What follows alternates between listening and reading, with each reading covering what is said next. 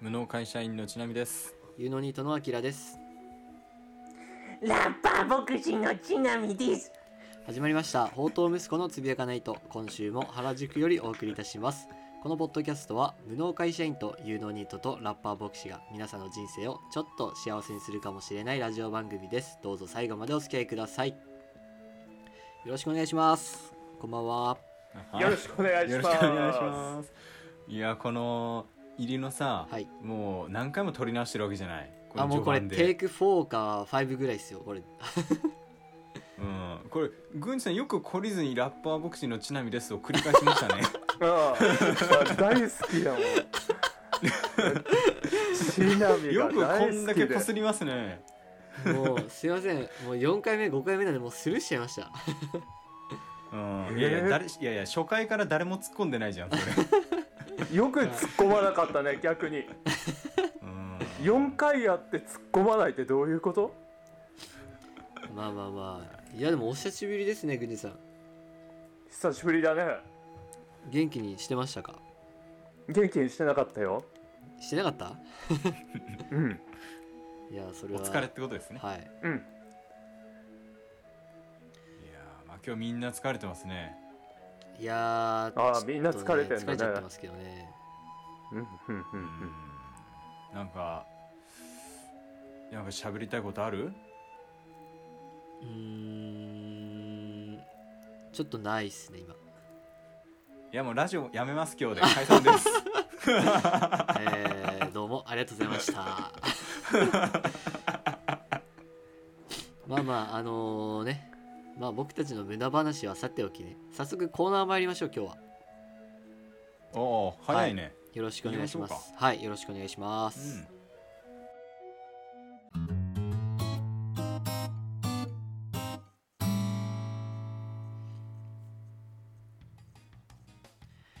ここからは何でもお便りコーナーのお時間です。このコーナーではリスナーの皆さんから届いたお便りを紹介しつつ、無能会社員と有能ニートとラッパー牧師がいろいろとつぶやいていくコーナーです。概要欄よりお便り送信可能ですので、どしどしとお願いします。また、皆様から届いたお便りに我々が勝手に度数をつけてジャッジしていきますので、合わせてお楽しみください。本当にいつもね、たくさんのお便りくださってありがとうございます。うん、ありがたい。いや、はい、すごいありがたいよね。大丈夫？なんかこのオープニングのさ、はい、もう何事もなかったかのようにすぐコーナー始めてたけど、これ大丈夫？もうはい、もう後ろのもの、もう後ろもの、うん、後ろのもう噛んじゃってもダメだもん。あれっすよ。もうラジオで大事なのは後ろのものを忘れ、おう前のものに全身を向けつつ、うん、ゴールを目指してひたすら走り続けることなんですから。うん、お大切だね。けど僕たちいつもゴールを見失うってダメだかんだ俺も。もうてかさ、ゴールどこにあんの？ゴール何？いや少なくとも、今日の我々3人のゴール、無事に取り切るってとこにしましょう。ちょっと疲れちゃってるんで。ああ。いやそうだね、まあ、これを聞いてリスナーの皆さんもちょっと日曜の夜っていうことで土日でね、遊びまくって疲れてる方もいるかもしれないんで、もう疲れてる者同士気張らずにね、等身大でいきましょうよ、うん、そうだね、はい、等身大の我々もね見せていきましょうか。はい、はい、では早速お便り読んでいきましょうね。お願いします、今回はその他メールってことで、特に縛りのない枠のないお便りいただいてますんで。いやこの枠いつも怖いんです。怖いですよね。ありがたいですけど、はい、はい、じゃあ、ラジオネーム ASK48 さん、はい、毎週欠かさず楽しみに拝聴してます。このラジオのおかげで憂鬱な日曜日の夜もほっこりニヤニヤしながら眠りにつけるようになりました。お無能会社員の無能を棚に上げた鋭いツッコミ、お有能ニートの頭の回転の良さとそれを見失う純真無垢なボケ、はいはい、そしてゲリラ的に登場するラッパー牧師のどこに投げるかわからない爆弾の大ボケ。爆弾。まるでトリオのお笑い芸人のような絶妙なバランスでなんか癖になります。実は今までラッパー牧師がいない回は安心してしまっていたのですが、最近ちょっと寂しいと思っている自分にも気づきました。いやー、その考え危険じゃないですかね。ちょっと万能受けは気にせず突っ走ってください。どこまでも応援してます。ありがとうございます。ありがとうございます。いやー、もうしっかり洗脳されてくださっているお便りですね。いや、ちょっとグンディさんの術中にはまっちゃってる気しますね。この癖になっちゃってるっていうのがちょっと最初は安心してたのに最初はそう通常の正常な人の感じ方だったんだよね。うんうん、それがまあでもこの万能受けは気にせず突っ走ってくださいってすごいこう嬉しい言葉ですよね。そうだね、はい。まあ、万能受けはしないってことですね。まあまあまあ、そういうことかもしれないですけどね。うん。でもこの方には響いていると。はい。はい。なんかこう、まあ、すべてのファンを失ってもこう ASK48 さんは味方してくれるということで、もう自信持って早速ね、次のお便り読んでいきますか。そうだね。はい、これでリスナーを一人失いました。いや本当にでも次からのラジオの励みになりますよ、本当に。うん、いや本当になる ね。はい。どこまでも応援してますって書いてますか。なんかこの方の表現がすごい上手だな。いやもう終わってるんです。終わりです終わりですさあ次行きましょう。ラジオネームマーボーナスさん、はい、お久しぶりです。久しぶりです、いつもラジオ楽しみに聞いてます。うん、ポジティブになったラジオ、朝から気分が良くなりました。ぐさ、最近イエス様のドラマを見て、徴税人のマタイがイエス様についておいでって言われて、すぐにお金と地位を捨ててついていくシーンを見て、マタイが可愛くて推しになったのですが、3人方に12弟子で推しはいますか？12弟子でなくてもいたら、その推しな理由を聞いてみたいですですって。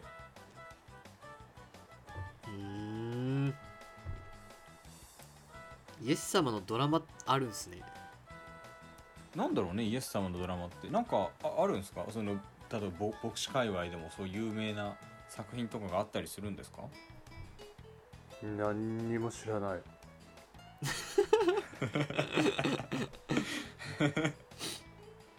なんでしょうね。まあ、ただイエス様のドラマ、うん、徴税人のマタイがイエス様についておいでって言われて、お金と地位を捨ててついていくシーン、うん、かわいいのかそれは。まあそのシーンを僕たちが見てないから、見たらかわいいと思うかもしれないですけど、うんうん、まあ、普通にお金と地位を捨ててついていくって普通にすごいっていうのがありますけどね。まあそうだね、確かに。まあ、なんか誰かを好きになるさエピソードとかってあるじゃない。好きになるためにはきっかけとして、はいはいはいはい、うん、一応質問で聞かれてるけど、まあ、12弟子でなくても聖書の登場人物っていうことかな。なんか好きな人います？キャラ。どうですか牧師。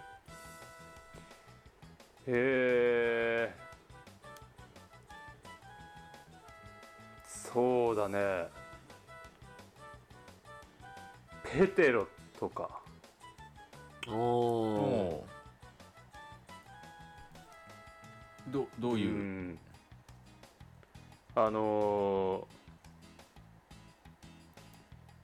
イエス様が湖の上を歩いて、弟子たちがその船に乗っているところまでこう湖の上歩いてきたっていうのがあったじ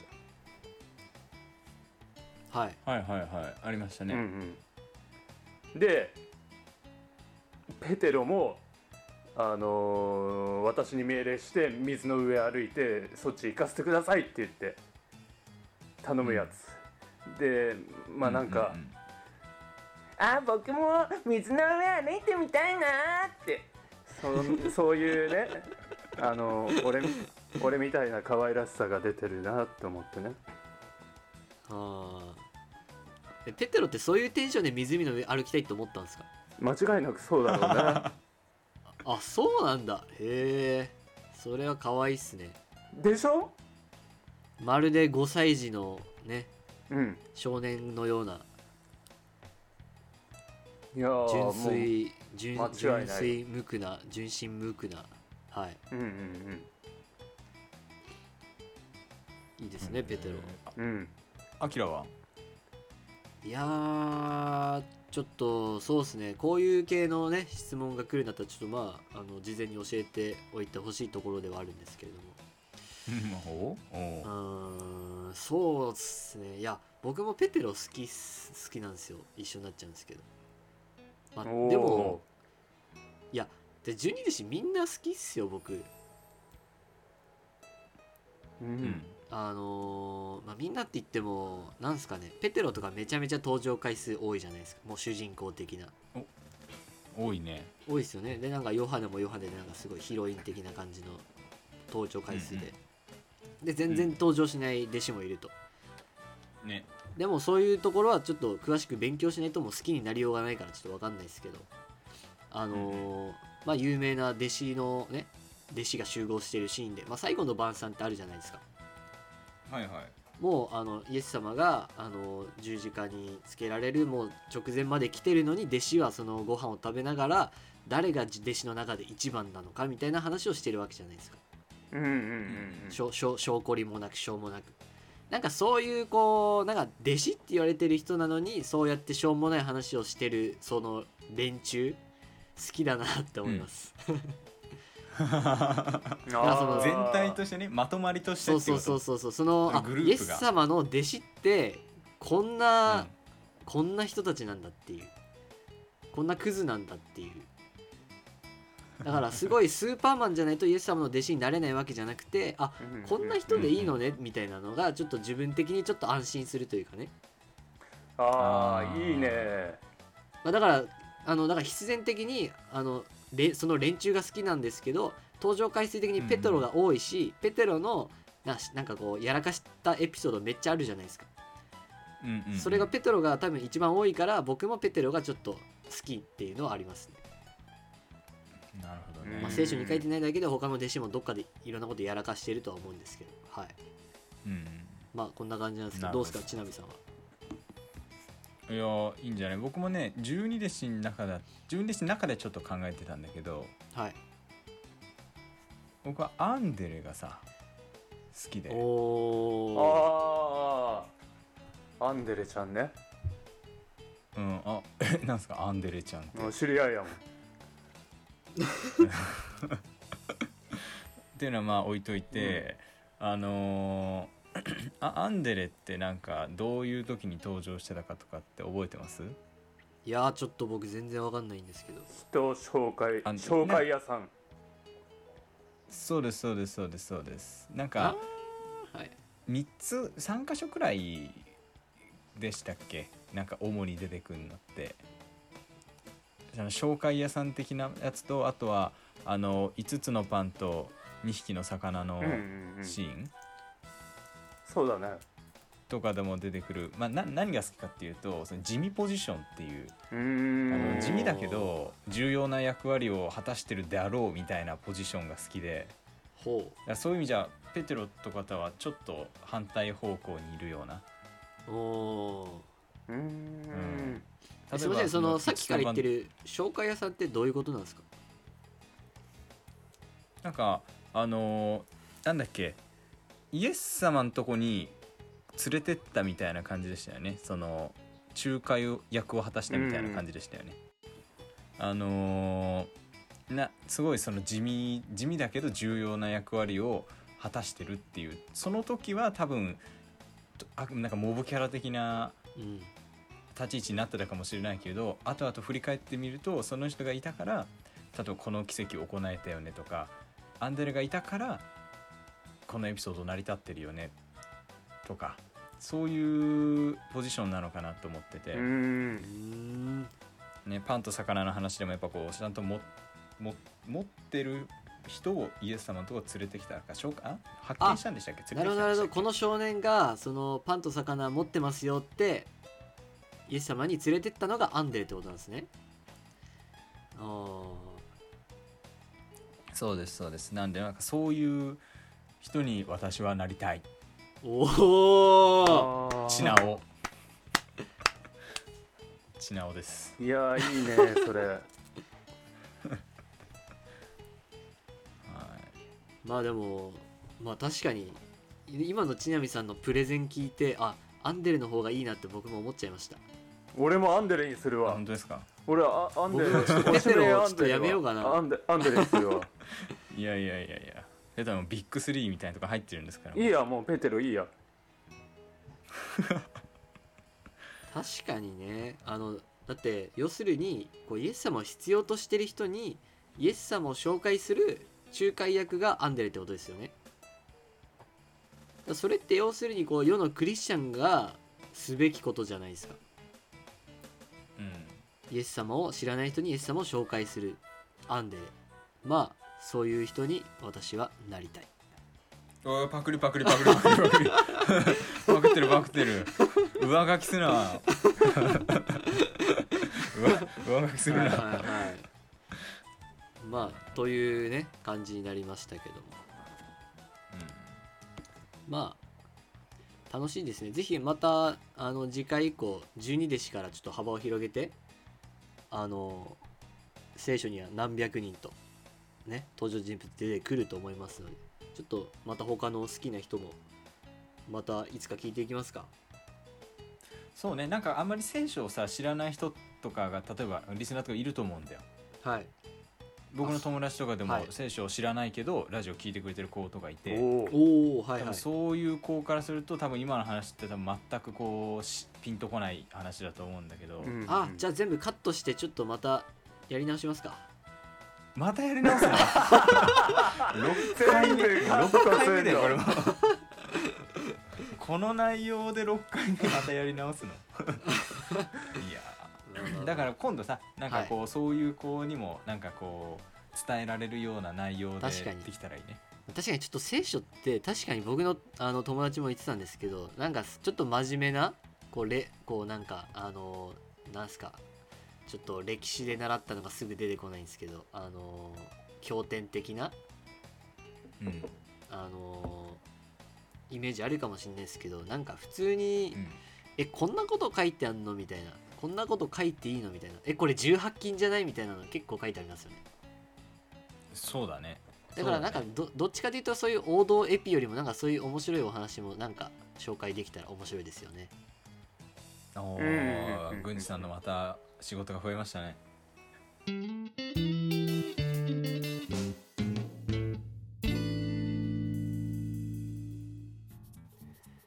第15回目放蕩息子のつぶやかないと、そろそろお別れのお時間です。本日も最後までお付き合いいただいて本当にありがとうございます。もう続かないなんかもうちょっと愛の手欲しいっすわ。うん、はい、そうだね、なんかいつかの一人ラジオみたいな感じになっちゃった、ねはい、いや、本当にありがとうございました。はいはい、今回はマーボーナスさんのお便りからあった、うん、その好きな十二弟子誰ですかっていうところを、まあ、時間多く割いて、まあ、おのおのが思うことを語ってきたんですけれども、うん、まあ、ちょっと話題に上がったのがグニさんがおっしゃってたなんかその ペテロっていう人がなんか海の上歩いて、うん、僕も歩きたいみたいな感じで、うん、で海の上を歩いたのかなみたいな話があったじゃないですか。なんかもちろんそういう話知らない方もたくさんいらっしゃると思いますので、簡単にね最後にこの時間をお借りして、うん、本当簡単に紹介させていただこうかなと思うんですけれども、うん、うん、順序逆だね、うんはい、十二弟子全員が乗ってたかちょっと覚えてないですけど、弟子が、船に、乗ってました。どんぶらこどんぶらこと、湖かな、湖ガリラヤ湖かな、どんぶらこどんぶらこと乗ってたら、嵐が来ちゃったんですね。でどんぶらこどんぶらこがなんかどんぶらこどんぶらこみたいな感じになっちゃってめっちゃおもろいなでやばいやばいってなってる時に多分誰かが気づいたんですよ。やばい、こんな嵐やってんのにあそこに幽霊がいるぞみたいな、湖の先に人が立ってると、それが近づいてくると。でそれがまさかの自分たちが死と仰ぐイエス様だったわけですね。でイエス様だってなって、湖の上歩いてるってなって、でまあ、さっきの郡司さんの話にもありましたけど、ペテロが、まあ、僕もイエス様のところに歩きたいと。でイエス様がまあおいでっていう感じになったから、ペテロがイエス様を信じて、イエス様だけを見つめて、イエス様に向かって湖の上を歩き出したわけなんですね。で歩けたんですけど、まあ、何しろ嵐の真っ最中ですから、まあ雷が後ろでドカーンとなるわけですよ。ああ怖いな。でそれでふと、まあ、なんていうんですかね、我に返ってじゃないですけど、そっちに気を取られて、ふとイエス様からその雷に目をそらした時に、ペテロは足が湖に沈んでいって溺れそうになってしまうと。でそこにイエス様が近づいてきてペテロを助けて、ね、なんか信仰の薄いものよ的なねことを言うわけなんですよね。まあだからこう、まあこう荒れ狂う海じゃ荒れ狂う嵐で荒れ狂う湖っていうのが、まあ我々の人生みたいなね、そういう中にあるけど、イエス様から目を離して、その襲いかかる試練にだけに目を背けた時に、私たちは溺れていってしまいますよじゃないですけど、イエス様を見て歩めたらいいですね的な、そういう話かなって思いますと。ペテロの話？ペテロの話です。ペテロの話。ペテロの話。はい、合ってました？郡司牧師。俺詳しくないから最初。ペテロとパウロの違いとか分からへんしさ、どっちもパ行だからもうちょっとよく分かんない。またじゃあパウロ会もやりましょうか。そうですね。パウロのことも教えてほしい。ちょっと このラジオ機会に2人の区別がつけられるようになりたいな。まあじゃあね、そこ目指してやっていきますか、というわけでいいね、なんかまあいいんじゃない、こう好きなことをやるっていう。僕もなんかいつか聖書落語みたいなことやってみたいわ。めっちゃ聞いてみたいです、落語ね。まあちょっと今回はこういうね感じの回になりましたけれども、まあ最近のお便りすごく長くてありがたいですけど、本当短いものでも結構ですので、皆様からのお便りね、我々3人も心待ちにしておりますので、どしどしとお送りください。お願いします。待ってます。お願いします。はい、それではまた来週お会いいたしましょう。放蕩息子のつぶやかないと。